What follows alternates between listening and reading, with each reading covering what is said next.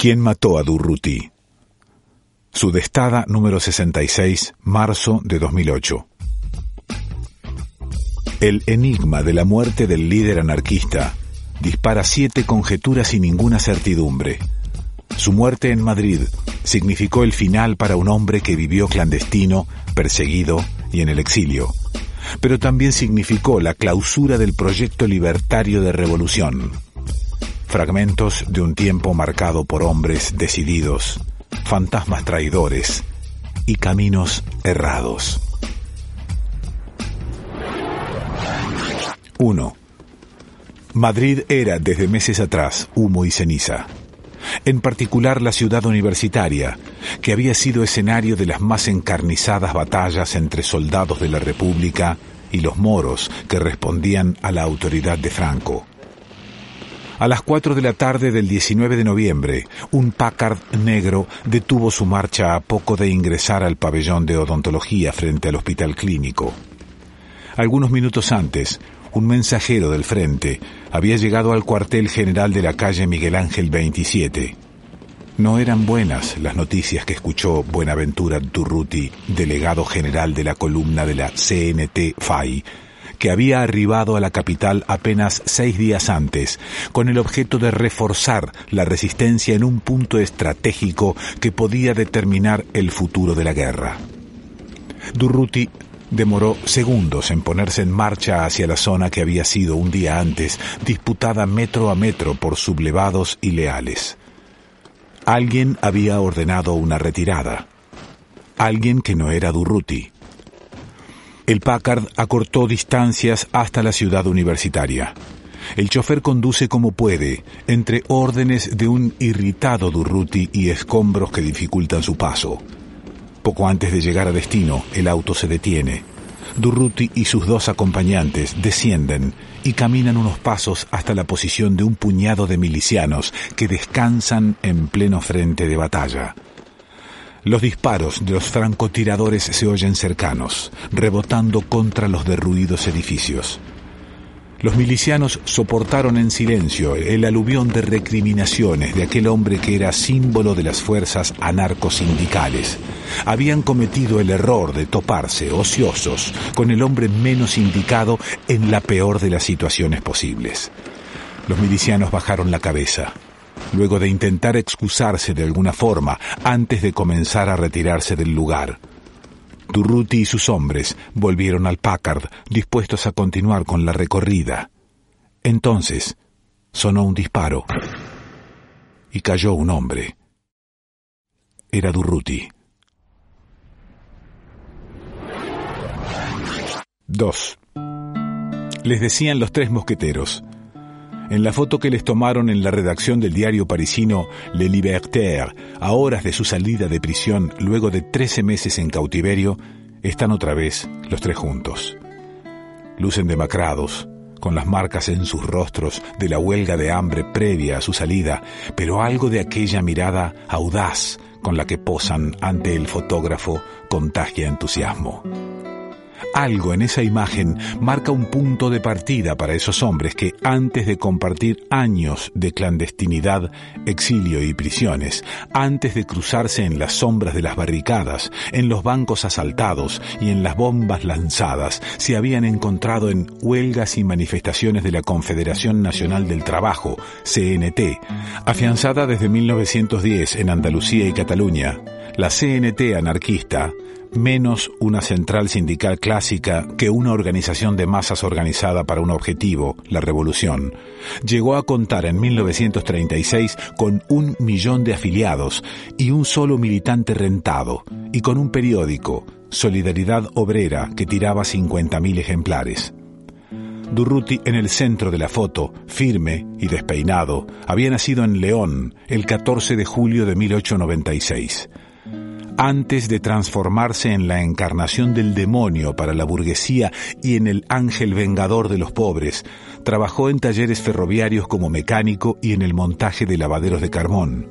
A su derecha, Francisco Ascaso, de profesión camarero, quien se caracterizaba por un permanente buen humor y por su baja estatura, que le daba a su aspecto una sensación de fragilidad que poco tenía que ver con la realidad. Si Durruti sintetizaba en su persona la imagen del hombre de acción, reservado en su conducta, pero decidido en extremo en momentos de tensión, Ascaso era todo serenidad, reflexión y cálculo. Era el estratega del grupo y el complemento perfecto. Cuando se los veía juntos, a Buenaventura, que golpeaba la mesa con sus enormes puños y gritaba a voz en cuello, y a Francisco a su lado, indiferente y malicioso, con su eterna sonrisa en los labios, se ponía de relieve la fuerza de uno y el ingenio del otro. Se complementaban mutuamente, recordaba Federica Montseny. Durante muchos años, los redactores de Solidaridad Obrera recordaban el día en que la policía clausuró el diario y confiscó la imprenta. Muchos oportunistas se presentaron a la subasta buscando precios bajos, pero también Durruti y Ascaso estuvieron allí. Durruti fue el primero en ofertar 20 pesetas por la rotativa. Un no muy despierto comerciante saltó entonces a mejorar la propuesta. 1.000 pesetas, dijo. No fue una decisión astuta. Un segundo después sintió sobre las costillas un frío metálico inconfundible. Enseguida retiró su oferta. Ascaso se encargó de cerrar el negocio con las 20 pesetas de su compañero. El subastador no tuvo otra opción que devolver la máquina a los trabajadores por esa cifra irrisoria. Volviendo a la foto, el de la izquierda era Gregorio Jover, carpintero y fogonero. Era el mayor y lo apodaban el serio. Hijo de una familia de campesinos de Teruel, se había involucrado en huelgas desde su primer empleo en una fábrica de colchones.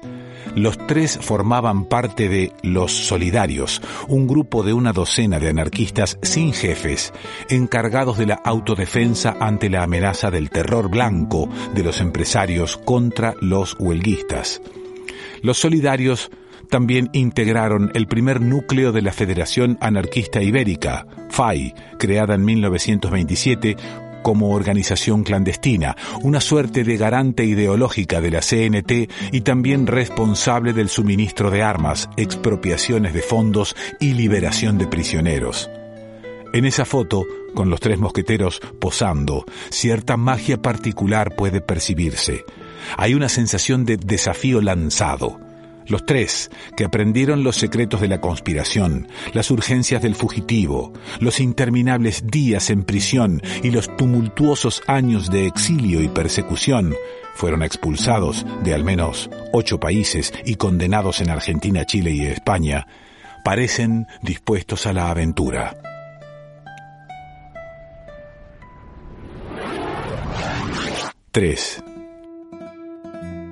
¿Era un sueño aquello? ¿Podía ser posible que ese murmullo de batalla, ese gesto en cada compañero, el abrazo, el dolor de los heridos, la sangre de los caídos, todo eso era la textura inasible de un sueño? En todo caso, ¿cuántas veces habían soñado una madrugada como aquella, la del 20 de junio de 1936? ¿Se parecía en algo a sus sueños esa madrugada? Entonces eso no importaba. «Barcelona es nuestra», dijeron ellos. Los del pañuelo rojo y negro en su garganta seca, los de fusiles humeantes y rostros ojerosos que se miraban tan triunfantes como incrédulos. «¡Viva la CNT!», gritan ellos. Cataluña estaba en manos de las fuerzas anarcosindicales. Después de una jornada interminable, de una batalla heroica decidida por el coraje de los obreros del gas, de los metalúrgicos y los textiles, los albañiles y los curtidores, los peones basureros y los estibadores, los lúmpenes de las barracas de Montjuic y los campesinos de la Villa de Gracia, todos se abrazaban en las barricadas destruidas. Las mujeres y los niños, que horas atrás apuraban el paso para llevar municiones y alimentos a los guerrilleros, ahora gritan «¡Muera el fascismo!», con el resto de energía que les queda, con el sueño atragantado de vigilia. Cataluña estaba en manos del proletariado, de los explotados, de los perseguidos, y su vanguardia combativa era la CNT. Las sirenas de las fábricas que aullaron para alertar a los milicianos del avance de los franquistas desde sus cuarteles ahora anunciaban lo imposible. Allí, arrodillados o huyendo, se escapaban como ratas los fascistas. Las iglesias ahora sí ardían. Los burgueses que quedaban temían por su suerte. Las puertas de las prisiones se abrían de par en par. La historia se rompía en mil pedazos. La guardia de asalto carecía de toda autoridad. Ahora la única autoridad era la de los valientes que se enfrentaron a sangre y fuego contra los sublevados. De ellos fue la batalla, de ellos es la ciudad. De repente todo el poder había pasado a manos de la CNT y la FAI. Los anarquistas no tenían más que tomarlo. Su organización debía decidir. Sus dirigentes veían solo dos posibilidades, o una dictadura de los anarquistas o la cooperación con un gobierno existente, aunque impotente, escribió Stephen Brademas. Aquello por lo que tanto habían peleado cientos de hombres desde las catacumbas de la historia, por fin comenzaba a hacerse luz. La victoria era suya. El anarquismo tenía la certeza, ese 20 de junio cambiaría todo para siempre. La oportunidad de tomar el destino entre sus manos y comenzar a desandar el camino imaginado, el comunismo libertario. Las barricadas eran dominadas por centinelas en lugares clave. Los locales sindicales habían sido fortificados, los prisioneros trasladados al sindicato del transporte. Era el momento de tomar una decisión. El primer paso elegido fue aceptar la invitación del presidente de la Generalitat de Cataluña, Lluís Companys. Una delegación de la CNT que integra Durruti se dirige pues a la sede del gobierno. El mismo gobierno que había creado la Guardia Civil para reprimir las huelgas y perseguir a sus dirigentes, que había encarcelado a cientos de anarquistas y que finalmente les había negado las armas para la resistencia, reconociendo temer más al pueblo atrincherado que a los propios fascistas. El discurso de Companys fue breve y lapidario. La simple verdad es que aún anteayer erais perseguidos y hoy habéis vencido a los militaristas y a los fascistas. Sé quiénes sois y lo que sois, y por eso debo hablarles con toda franqueza. Habéis vencido. Todo está en vuestras manos. Si no me necesitáis más o no me queréis más como presidente de Cataluña, decídmelo ahora. El resultado de aquel encuentro fue la conformación del Comité Central de Milicias Antifascistas como primer punto, pero la delegación decidió posponer una respuesta hasta la resolución de la Asamblea. Lo concreto es que las decisiones de fondo se fueron dilatando en el tiempo y, mientras tanto, ese gobierno burgués artificial, vacío de autoridad, fue aceitando su funcionamiento hasta ir recobrando día tras día sus viejas mañas tradicionales.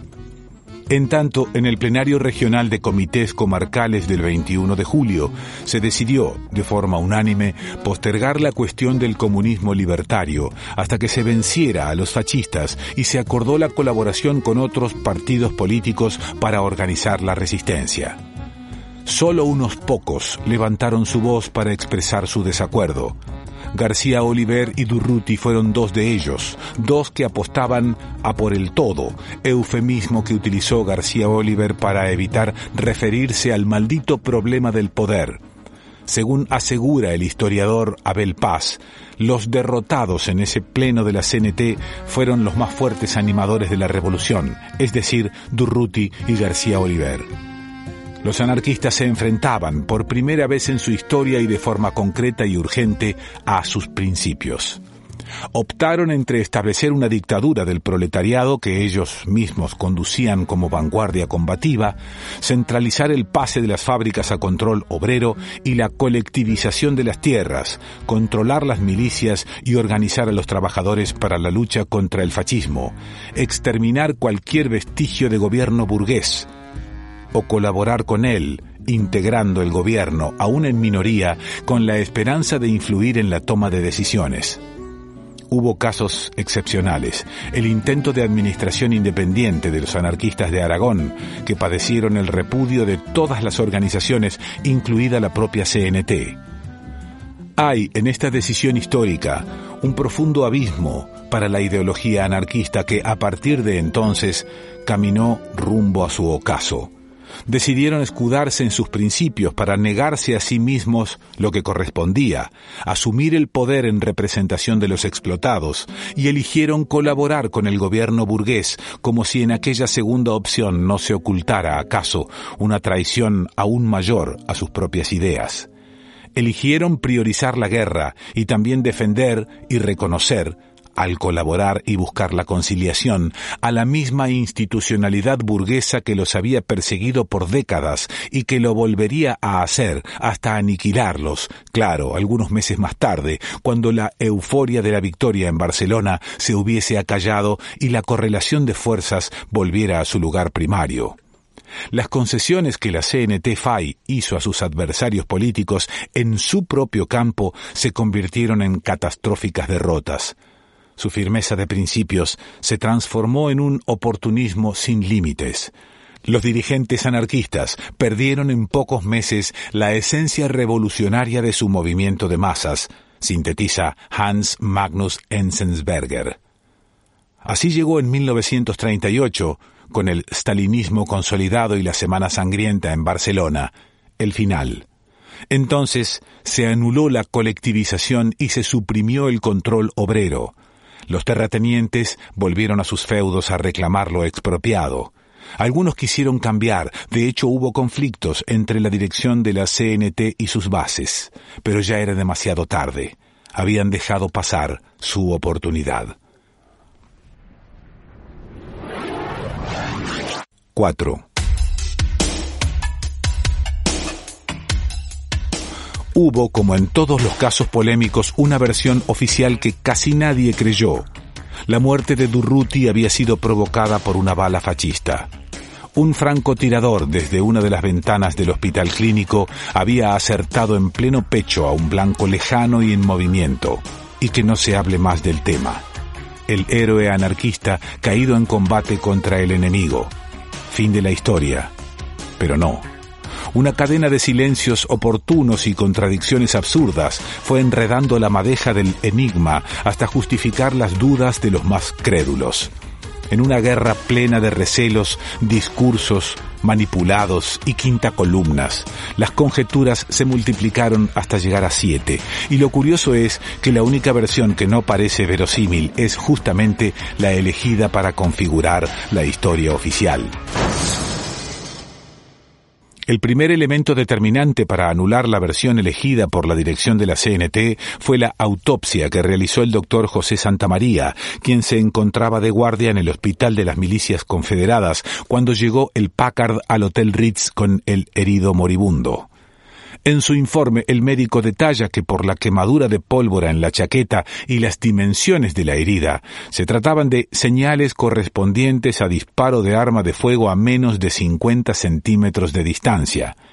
En tan solo 2 líneas, desarticulaba la información difundida por la central anarquista entre sus propios hombres.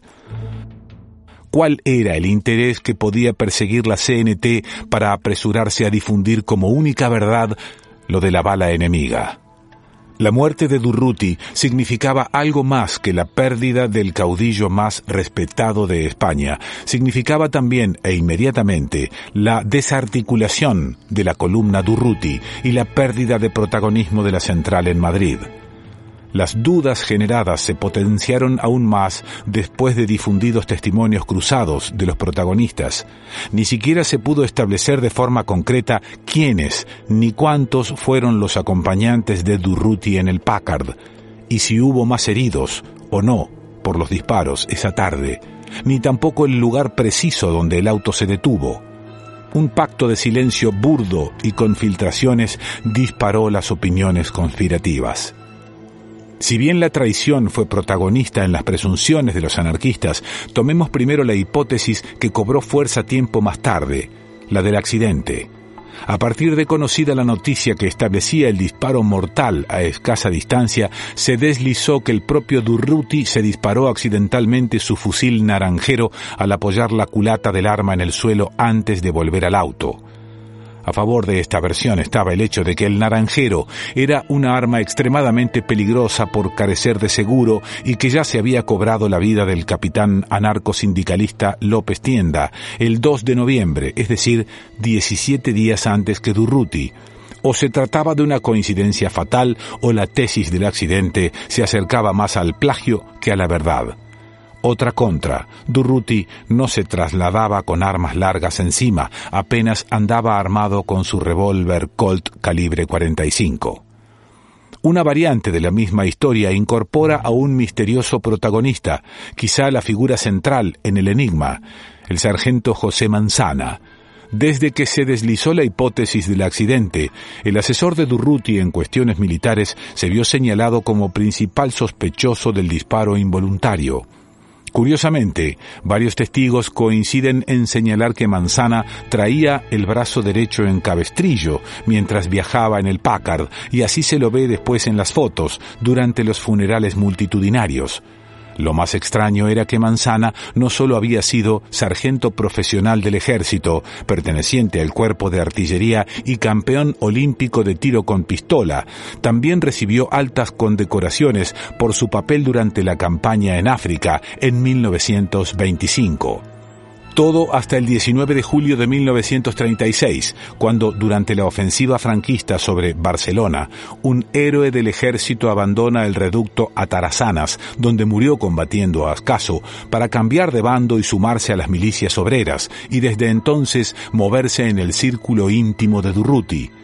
El rastro de Manzana se pierde para siempre después de la guerra y la última noticia sobre él indicaba que vivía en México, pero jamás habló de la muerte de Durruti, a pesar de haber sido uno de los testigos directos del hecho. La variante del accidente fue creciendo de menos a más, como suerte de anticuerpo ante el veneno de la traición que ganó susceptibles miradas durante la guerra pese a los esfuerzos de la CNT por clausurar cualquier opción al respecto. La primera sospecha de un crimen por encargo recayó en la GPU, teledirigida desde Moscú. Sé que Auguste Lecoeur, uno de los hombres más importantes del Partido Comunista Francés hasta su expulsión, causada por sus controversias sobre Stalin, dijo con toda franqueza a sus amigos que habían sido los comunistas, que ellos habían matado a Durruti, apunta el escritor Gaston Leval. Si bien la muerte de Durruti favoreció la avanzada del stalinismo contra la CNT, nunca hubo pruebas ni se conoció detalle alguno de la forma en que pudo ser posible el crimen. Todo lo contrario sucedería tiempo más tarde con el secuestro y posterior asesinato de Andreu Nin, líder del POUM, a manos de los matones soviéticos. La versión que fue ganando credibilidad y espacio en las crónicas de los enviados especiales fue la de una traición cometida desde las filas anarquistas. Y allí sí, las razones para un crimen se bifurcan en senderos de compleja certidumbre, por detrás de oscuros intereses y de leyendas fantasiosas. Durruti era un tipo decente, pero sus gentes lo mataron en el puente de los franceses, lo mataron porque quería obligarlos a atacar, lo mataron en la gloriosa disciplina de la indisciplina, escribió Ernest Hemingway, corresponsal de guerra entonces, en su novela Por quien doblan las campanas. Es decir, lo mataron para impedir que Durruti, quien había dicho, nuestros milicianos han aprendido que cuando el enemigo ataca no hay nada más peligroso que retroceder, lo más seguro es mantener la posición, aniquilaría las fuerzas de una diezmada columna que ya había perdido, en apenas 5 días de combate, el 60% de sus fuerzas. Por supuesto, no faltaron aquellos que aseguraron ver una transformación de Durruti durante los últimos días de su vida por su presunto acercamiento a dirigentes soviéticos como móvil del crimen. Johann Yark, en La muerte de Durruti, da cuenta, sin citar fuentes, de una supuesta reunión reservada en la calle Miguel Ángel con personalidades moscovitas de las destacadas en Madrid, entrevista en la que Durruti había tomado una determinación personal con total independencia de la CNT y que su súbita muerte impidió que llegase a hacerse pública. También la propaganda stalinista aprovechó la volada para disparar hasta niveles delirantes la fantasía de un Durruti más bolchevique que Zhukov. Influido por las enseñanzas de la lucha revolucionaria en España, Durruti evolucionó cada vez más hacia la línea del PC. En una conversación sostenida con un representante de la prensa soviética dijo: «Sí, me siento bolchevique. Estoy dispuesto a colgar el retrato de Stalin en mi puesto de mando». Publicaron en 1937 en el órgano de prensa de la Comintern. El enigma de la muerte de Durruti espera una resolución definitiva desde hace 7 décadas. Mientras tanto, las opiniones siguen divididas. Aunque para la viuda de Durruti, Emilien Morin, las razones de la muerte de su compañero responden a la peor de las conjeturas. En una entrevista confesó: «Hasta el día de mi muerte me atendré a la explicación oficial de que un guardia civil le hizo fuego desde arriba, desde una ventana, pero yo sé quién lo mató. Fue uno de los que estaban a su lado. Fue un acto de venganza».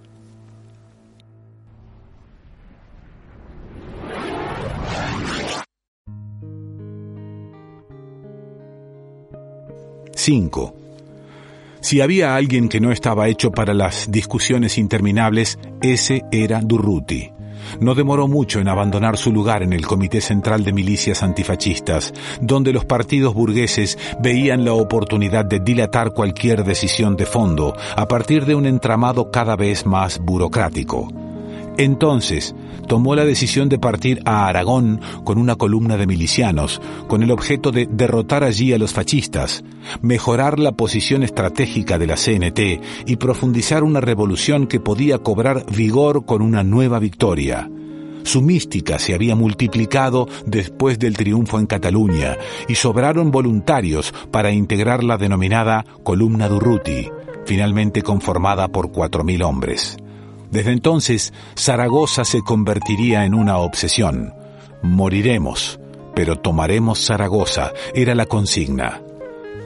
Después de avanzar sobre Caspe, Bujaraloz y los pueblos cercanos, instaló a orillas del Ebro su puesto de mando y dedicó días enteros a empujar a las autoridades republicanas para preparar una ofensiva sobre la ciudad. Pero la ofensiva, como todo en esa guerra, se demoraba. También los pertrechos. Cuando por las noches se comunicaban desde Barcelona para conocer el parte de novedades, la respuesta de Durruti condensaba hastío y frustración. «Las novedades son estas. Enviadme fusiles y mantas para mis hombres. Fusiles y mantas es lo que necesito», gritaba para después colgar el teléfono. La prioridad para Durruti, después de aquellas interminables asambleas con sus compañeros, había quedado clara. Había que derrotar a los franquistas antes que todo. «Aquí no venimos a hablar de programas, venimos a combatir. Ahora no es el momento de discutir. Primero tenemos que aniquilar el fascismo», vociferaba ante cualquier atisbo de discusión entre sus hombres, según la versión de Ilia Ehrenburg, el mismo que le atribuye al anarquista la polémica frase «renunciamos a todo menos a la victoria». De todos modos, Durruti dejaba bien en claro que para ganar la guerra era necesario consolidar la unidad en el combate junto a comunistas y republicanos. «Cuidémonos de sembrar por nuestra propia incapacidad la semilla de una guerra civil antes de haber ganado la primera». Quien se imagine que su partido es el más poderoso y quiere imponerlo sobre los demás está equivocado, advirtió. A pesar de las críticas que despachaba contra el stalinismo cada vez que tenía oportunidad, poco nos importa que exista en el mundo una URSS por amor a cuya paz y tranquilidad Stalin ha entregado a los trabajadores alemanes y chinos a la barbarie fascista. Queremos hacer la revolución aquí en España, ahora mismo, no después de la próxima guerra europea. Nosotros actualmente le damos más preocupaciones a Hitler y a Mussolini que todo el ejército rojo», dijo en el diario Toronto Star. También se mostró en desacuerdo con el intento del Frente Popular por militarizar las milicias y transformarlas en ejército regular uniformado y con jerarquías tradicionales. «Para mí, la disciplina significa respetar la responsabilidad propia y la de los demás. Me opongo a toda disciplina de cuartel porque conduce a la brutalización, al odio y al funcionamiento automático», expresó. Aunque aceptó el concurso de asesores militares y en la intimidad reconocía que la indisciplina en el frente y el aburguesamiento en la retaguardia le darían la victoria a los fascistas. Frente a la tiranía fascista debemos oponer una fuerza unitaria, una organización unitaria y una disciplina unitaria. La decisión del Comité Nacional Cenetista de trasladar una parte de la columna hacia Madrid generó en Durruti sorpresa primero y rechazo después. No fue nada sencillo convencer al responsable de la columna para que abandonara Zaragoza ante el desafío de defender una capital asediada por Franco y debilitada por las divisiones internas del gobierno republicano que había decidido huir de allí rumbo a Valencia. Diego Abad de Santillán da cuenta en sus memorias de esa negativa. Durruti se resistió al abandono de su puesto frente a Zaragoza, casi imploró que lo dejásemos donde estaba. Estaba tan conmovido que yo en otros momentos hubiese cedido. Le hice comprender que lo que hacía falta en Madrid para que alentara al pueblo no era tanto los hombres que podíamos enviar, sino el nombre suyo. Hacía falta que los madrileños supieran que Durruti estaba con ellos. Se avino a partir de inmediato. La llegada de la mítica columna Durruti a Madrid, el 13 de noviembre, resucitó la euforia y el entusiasmo en la ciudad cercada. Un tenue hilo de luz lograba filtrarse por los nubarrones franquistas que iban cubriendo todo el horizonte, aunque desde su llegada tuvo que trasladarse hacia el frente de combate sin chance de descanso alguno. Así, en pocos días, las tropas al mando de Durruti se transformaron en un espectro que no podía contener la sangría de hombres en el frente. Su muerte fue el final de su columna. Inmediatamente la mayoría de sus integrantes plantearon la necesidad de volver al frente de Aragón, pero también significó el fin para las esperanzas de muchísimos milicianos y la certeza de que el final de la guerra era inexorable. La desmoralización se expandió como la peste en las barricadas. La revolución libertaria había terminado, aunque la precisión del tirador que le arrebató la vida a Durruti quizá haya demorado algunos meses la conclusión. La derrota se había vislumbrado para muchos después de aquella épica victoria en Barcelona durante el plenario centista, donde el anarquismo eligió disparar contra sí mismo y despertó del sueño para transitar la pesadilla.